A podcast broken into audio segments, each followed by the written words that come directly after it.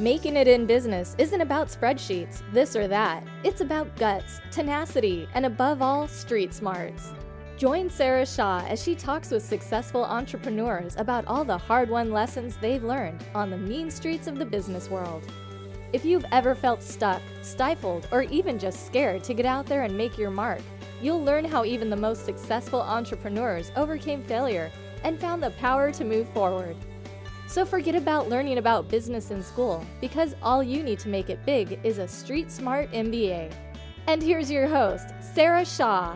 Hello, Sarah Shaw here with another episode of Get a Street Smart MBA. And today I'm talking with fashion designer Rebecca Minkoff, who's an industry leader in accessible luxury handbags, accessories, footwear, and apparel. Rebecca Minkoff's playful and subtle edgy designs can be spotted around the world on young women and celebrities alike. After developing an affinity for design while in the costume department in high school, Rebecca moved to New York City at 18 to pursue her dreams of becoming a fashion designer. Today, Rebecca's developed into a global lifestyle brand in a wide range of accessories, footwear, apparel, handbags, jewelry, and wearable tech. The brand is distributed in over 900 stores worldwide, with flagship stores in New York, San Francisco, Los Angeles, and Chicago slated to open later this year. The brand also has freestanding stores in Hong Kong, Tokyo, Japan, and Korea. Welcome, Rebecca. I'm really excited to talk to you today. Thank you. I'm so excited to be here. So, I wanted to talk a little bit about how you went from costume design in high school to deciding to move to New York at 18 and, you know, how that how your how that kind of translated into you wanting to become a fashion designer and kind of what your first steps were doing all that. I think that um, having been having a love affair with um, design and and obviously being able to dream something and then make it. Um, as I was kind of getting closer to the decision of should I go to school, should I, um, you know, go work for someone, I had the opportunity um, through an introduction to um, a designer with that my brother made that I could move to New York, be a paid intern and kind of jump started. And so for me, I sort of jumped at that opportunity. Um, it felt like a once in a lifetime opportunity, and you know, mm-hmm. forego school um, in in lieu of that, and really just begin to pursue um, what I thought my dream was at the time. Um, and so moved at 18 and began to work for this designer and after about six months um, they hired me full time and then um, you know i paid my dues, rose up in the ranks. I worked there for um, about three years uh, before I decided I really had a passion for you know what I what I wanted to see in my vision, and mm-hmm. um, by doing that on the side and sort of the CEO you know supporting that, um, it allowed me to be able to work work on my designs and then eventually when she saw that my fire was probably too much in my direction she said uh you're fired. You know what you're doing. Uh go do it. Right.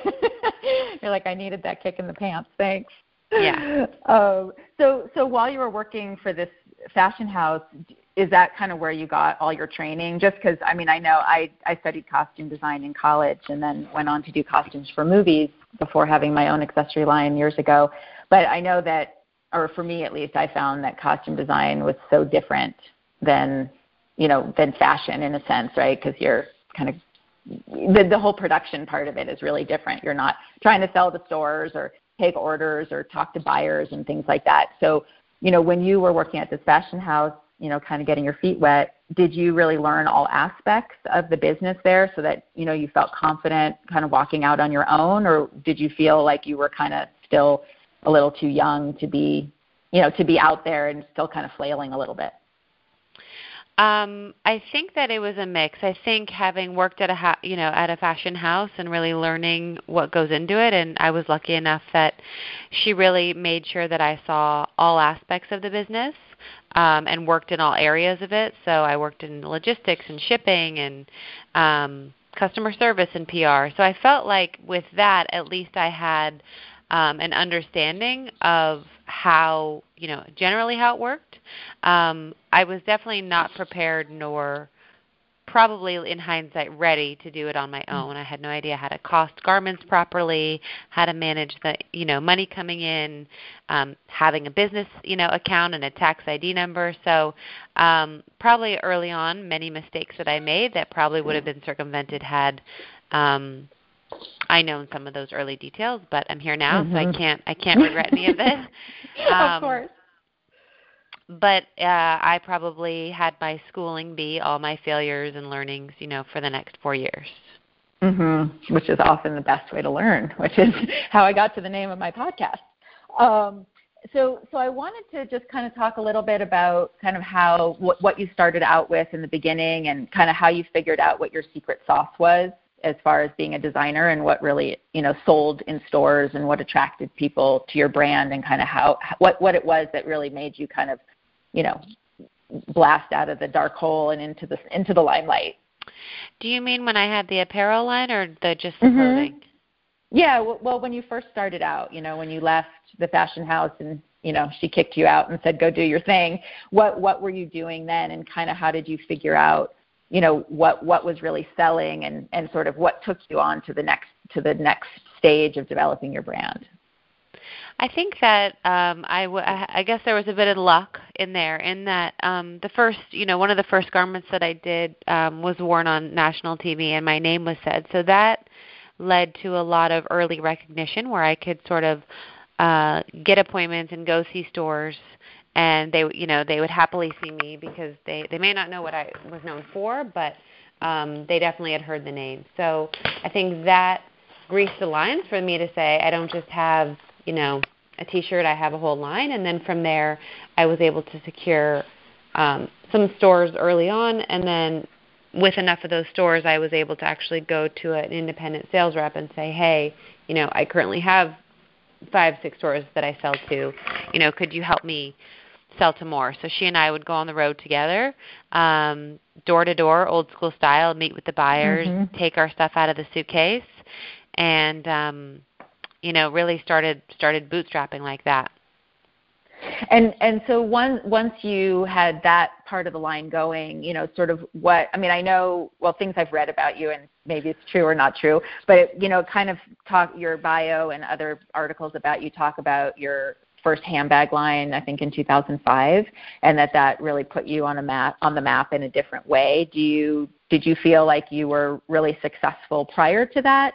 in in the same way, or did it, did bringing in the accessories kind of change your business around for you? I, th- I think there was, um, you know, when I did launch the handbag, it was just the idea that it was going to be a one-piece accessory to um, the clothing line, and when it had that heat behind it, when Daily Candy wrote about it, which created the heat, mm-hmm. um, it was the first time where I felt that I wasn't going to have to push you know the rock up the mountain at or the rock wasn't as heavy. It was the first time I right. had the momentum behind me that I was thinking to myself, "Oh, I should probably focus on this because there is a heat behind this that um, I've been working really hard the last four years, but never the type of response as as what the bag meant to people." So I think that's when you know I had enough of a feeling that I you know I called my dad. I said, "Hey, will you help me?" He said no, and then I called my brother, and he said yes. And I think you know, he could also feel that there was a heat behind it. Mhm. What's that like for you working with your brother? Uh, most of the time it's good. We're very honest that sometimes we fight. Um, I think that's normal of any relationship that you have where you're working with someone.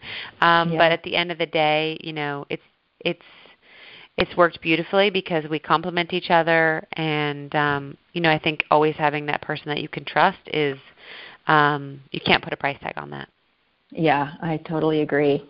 So, so after um, after Daily Candy wrote about your um, bag, did PR start to play a bigger role for you in in getting sales and developing the brand, or had that kind of always been in play for you, or was it just like the bag that actually you know drew the drew bigger PR um, instances for you? I think the bag um, ignited something that you know it was the rise of contemporary bags at that moment. I think that was like a new idea at the time, and so I think that you know the PR came and it didn't stop. And I, you know, I, I once I knew how to get PR, I could pour um, you know the coals on that, and then really mm-hmm. um, begin to ride, you know, between the PR and the sales, sort of ride that hum, that engine that um, you know made it so that we could just keep keep getting bigger. Did did um you mentioned that in the very beginning that your that your pro, your outfit one of your outfits was worn on a celebrity right and that your name was used. And so did did you kind of capitalize on that later on you know once once the handbag came out and daily candy and the rest of the press bandwagon started rolling out did you start to get more products to celebrities? And did has that really helped your brand grow in different ways? That played a big role early on. You know before there were bloggers or influencers um, definitely uh, you know getting your bag on a celebrity would be huge. So i very much focused on you know finding girls that were relevant to my brand and whatever i could do to get them the product i would do. Sometimes even passing one off as as they were hiding hiding from paparazzi, uh, running out of a hotel to doing a deal on the street where I literally had a garbage bag full of bags and met up with Agyness Deyn and she picked picked him out of a garbage bag. So I think that mm-hmm. um, I knew that the power of that would also help propel sales. And as celebrity has evolved, you know, as a company we've evolved in terms of celebrity is very important, but so is you know making sure you have your bags on the right influencers, and and now more than ever, you know the rise of these micro influencers, where you know they might have 15, 100,000 followers, but those people are sometimes more dedicated than um, you know and more you know ripe to purchase or or mm-hmm. buy something that that influencer puts out than some of the bigger ones. Right, because they have such a loyal following. These people they say jump and they say how high. exactly. yeah. And so have you guys really have you turned more of your uh, media attention to these influencers and other social media play outs or you know do you guys do Facebook ads or do you mostly just kind of go with influencers or you know other people on Instagram and we don't really do traditional advertising. You know, we'll follow you obviously if you've Googled us, um, and we'll boost Facebook posts when they relate to an event. Like if I'm hosting an event at the store, we'll do a geo-targeted event. Um, for the most part, I would say you know our marketing and advertising is on influencers or word of mouth um, with you know strategic targeted um, online advertising um, to the people that we want to see it. That's great.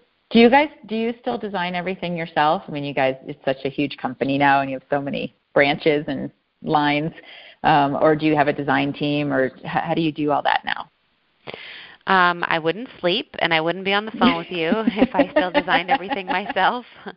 Um, I have a really incredible team, and um, I, of course, am involved in color, concept, the general impetus and inspiration of the collection, and then my team will often, you know, and then I'll send ideas, I'll go shopping, vintage, all that, and then um, it's a back and forth dialogue with the team. Uh, a lot of meetings, a lot of design meetings um, that I'm involved in to then have it have it come out at the end, you know, as my vision. So mm-hmm. it's like that in all categories. That's cool. Um, it must be totally different than back in the beginning days when you were doing it all yourself.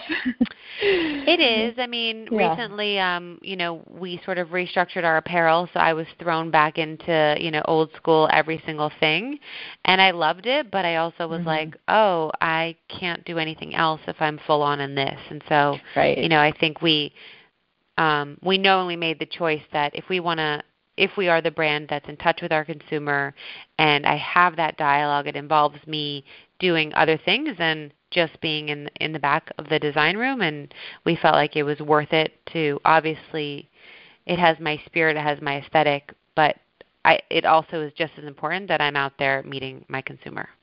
Sure, of course. Well, so part kind of segueing on that, let's talk a little bit about how you got involved with Project Runway and kind of how again kind of how do you fit all of this stuff in?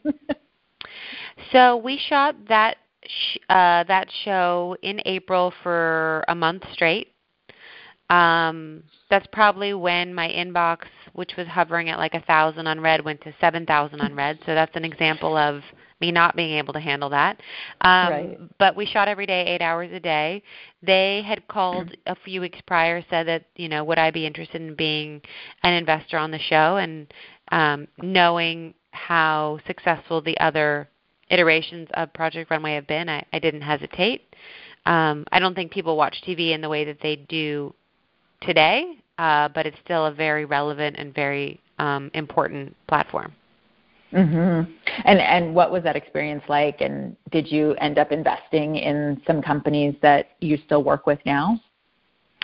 Uh, it was very hot because we were under lights all day. Um, it was fun. I, I learned a lot. I, I definitely, um, you know, I'm so used to the aesthetic and branding parts of a business um, and a lot of the questions that the other investors had on the show were really about business and profit and margin and um, customer acquisition. And I was kind of like, oh my gosh, yes, I, I always know that's important, but I'm, you know, if I'm going to invest in someone, I can't just think that what they're doing is pretty and they have a good brand, you know. Mm-hmm. So really, sort of wrapping my head around all those other important details was great learning for me um, and important to know. And we, we invested in a few of the companies um, and still working with them. That sounds like fun. I mean, it's kind of, in a way, it's kind of going back to your roots and looking at how they can. I bet I'm sure how they can grow their brand and use a lot of the techniques that you know that you learned from your street MBA that you got. Totally, my street MBA, I like that. yeah. um, yeah, because it's and so have you have you taken on investors in your company yourself over the years? Yeah, we have two. Um, in 2012, we took on um, TSG, and then in I want to say 15 or 14, um, a company called Swire, and they they have minority minority investments mm-hmm. in the company. And what's that been like to work with investors? I think it's always um, an interesting journey. I think you know having an investor is sort of like you know you're married to a degree in the in the business world, and so I think it's um, definitely given us a lot of learnings. Um, you know, clearly we wouldn't be able to have had the expansion we've had without them. Um, mm-hmm. Sometimes you disagree, sometimes you agree, and you just have to work through it. Yeah. Yes. I've had many investors on and off in different companies over the years, and I, I know how it can. You can have your highs and lows with well with everything in your business. But yeah, um, yeah. So I want to talk a little bit about Fitbox and what you're doing with that, and you know, kind of tell tell me what's going on with that whole deal. So Fitbox was one of the companies. Um, I had actually said on the show, you know, I didn't feel like he was ready for an investment, but I would, you know, almost have advisorship um, shares um, in return for kind of guiding him, so that at some point, you know, either I would invest or he would be ready to be invested in by another company. Mm-hmm. Um, so uh, we look at everything to. I think originally, you know, he was going to buy inventory and had designers and um, was making his own products. And you know, I said, let me tell you right now, because we had you know, we thought we could have our own athleisure and we could have space in the marketplace, but we learned very quickly that the consumer definitely knows who they want to go to for workout gear. Mm-hmm. And if I have something that you can wear that takes you there and takes you home, great. I said, so don't right. you know, don't reinvent the wheel. You know, why don't you get the best brands and you know give her the world of. So you have your workout buddy, you have your great music, you have your great content, and you have these curated boxes. So that was a shift that um, I was really pushing for, and um, you know, anything, eh, or I'll advise him on um, you know upcoming potential collaborations or um, you name it. He you know he has an open dialogue with me to really just figure out what works the best for his brand and how do you navigate the subscription um, the subscription model in a time that you know that model is being challenged. Mhm. Yeah, there's so there's so many different kinds out there, and I think there's so many different kinds of subscription boxes that fit, you know, a billion different lifestyles. That it's kind of a cool, it's kind of a cool new thing. I I, I really I like it. I I feel I feel like it really fills a need in in so many different ways that we didn't really have available before. Yeah. Um, you know, and I, and I know you know because you and I both were in this world like way before the internet and before everybody was on email and you know all the tech stuff didn't exist at all and and it's just made such a difference in the way people do business today. It, it just kind of boggles my mind all the time. I know. Um, I'm always saying to people, you don't know, you just started last year, you don't know how easy you have it. I know, I know. Uh, you can push a button and reach a million people. Um, so I want to just ask you one last question. Um, so, you know, you kind of touched on it a little bit, but juggling so many aspects of your business, you know, time management has to play like a ginormous, humongous role in your life. Kind of, you're a mom, you're married, you've got business, you've got these investments and all these things. Like, how do how do you handle it all? I just know most entrepreneurs are constantly, you know, with their you know hands in their hair wringing their wringing their hands and freaking out and just not knowing how to do it all so i mean i know you have a team and people that you can hand things off to but there's so many things that you obviously have to touch and feel in your own business and your life so how how do you do all that um, I will be the first to admit there's nothing perfect about it. Um, mm-hmm. You know, I go back to I just was looking as you asked it, 4,000 unread emails. Um, and that's that's this year. Um, so I yeah. think that it's not perfect. I think I do my best. I have a really great assistant who you know helps sort of schedule and prioritize. Um, mm-hmm. I have a great team that I lean on, and I also decided, you know what, I can't get it all done, and that's okay. Um, and what you know what I start you know going what's really important. You know I think last year maybe when I look back, did I need to go to all those lunches? You know, um, that you're invited to uh, every week with different founders and different magazines. Did I have to do that, or should I have worked on X? And so I'm, I'm mm-hmm. so now I'm very much every time an opportunity or, you know, a meeting or something is scheduled, I'm saying, is this the most important thing? And then right. I've, you know, been diligent. I, I make a lot of lists. I get great joy in crossing something off my list. So I sort of will look at my to-do list each day and sort of go, what is the most high priority and what can sort of fall to the back. Mm-hmm. So are you really good at prioritizing the things that are the toughest to do in the first part of the day rather rather than go take well I'm going to take the easy road first? Um, I don't really mind where in the day the priorities come as long as as long as they're hit. Um, mm-hmm. and I've also recognized that feeling that I get when I don't want to do something and then I'll say, you know what, there's that feeling and then I force myself to do it. So um and then I you know, I also let's say on average two to three nights a week, whether I have to work late or I have store events. Um, I've made it a priority the other nights to leave here at six because you know I don't want to be that mom that has kids that doesn't see them. So right. um, I've also said, you know what, we can start our day here at the office at 9:30. That you know that allows me to take my kids to school. Um, so I try and pick those valuable moments where they feel like I'm there. Um, not perfect again, um, mm-hmm. but for the most part, I feel like with with what I've set up with what matters to me, and my tolerance for working late or not seeing them, that I I for the most part am kind of within my tolerance zone. That's great. so, and there's times so when glad. it's out of whack, you know, just course, to be clear. Like the yeah. last two weeks I didn't see my kids and then I went to LA and I still didn't see them and yeah. um so I think there's definitely times when when you just have to be like, okay, this is how it's going to be and I'm lucky enough that I get to to do what I do. Right, and I can FaceTime with them or whatever, so that I can touch base with them at some point. Yeah. Um, yeah. I mean, I'm so glad to hear you say that. You know, it, nothing that it's not perfect, and it just oh, it's things not. have to get Instagram done. makes and, it kind of makes it look perfect. Let's let's all yeah. call it like it is. exactly. yeah. Well, thank you so much for joining me for this call. I really appreciate it, learning a little bit more into the inside of your business and seeing how things work, and just wishing you the best of luck. And not that you need it, but um, just really enjoyed speaking to you. Thank you so much. No problem. Thank you. Thanks for tuning in to A Street Smart MBA with Sarah Shaw.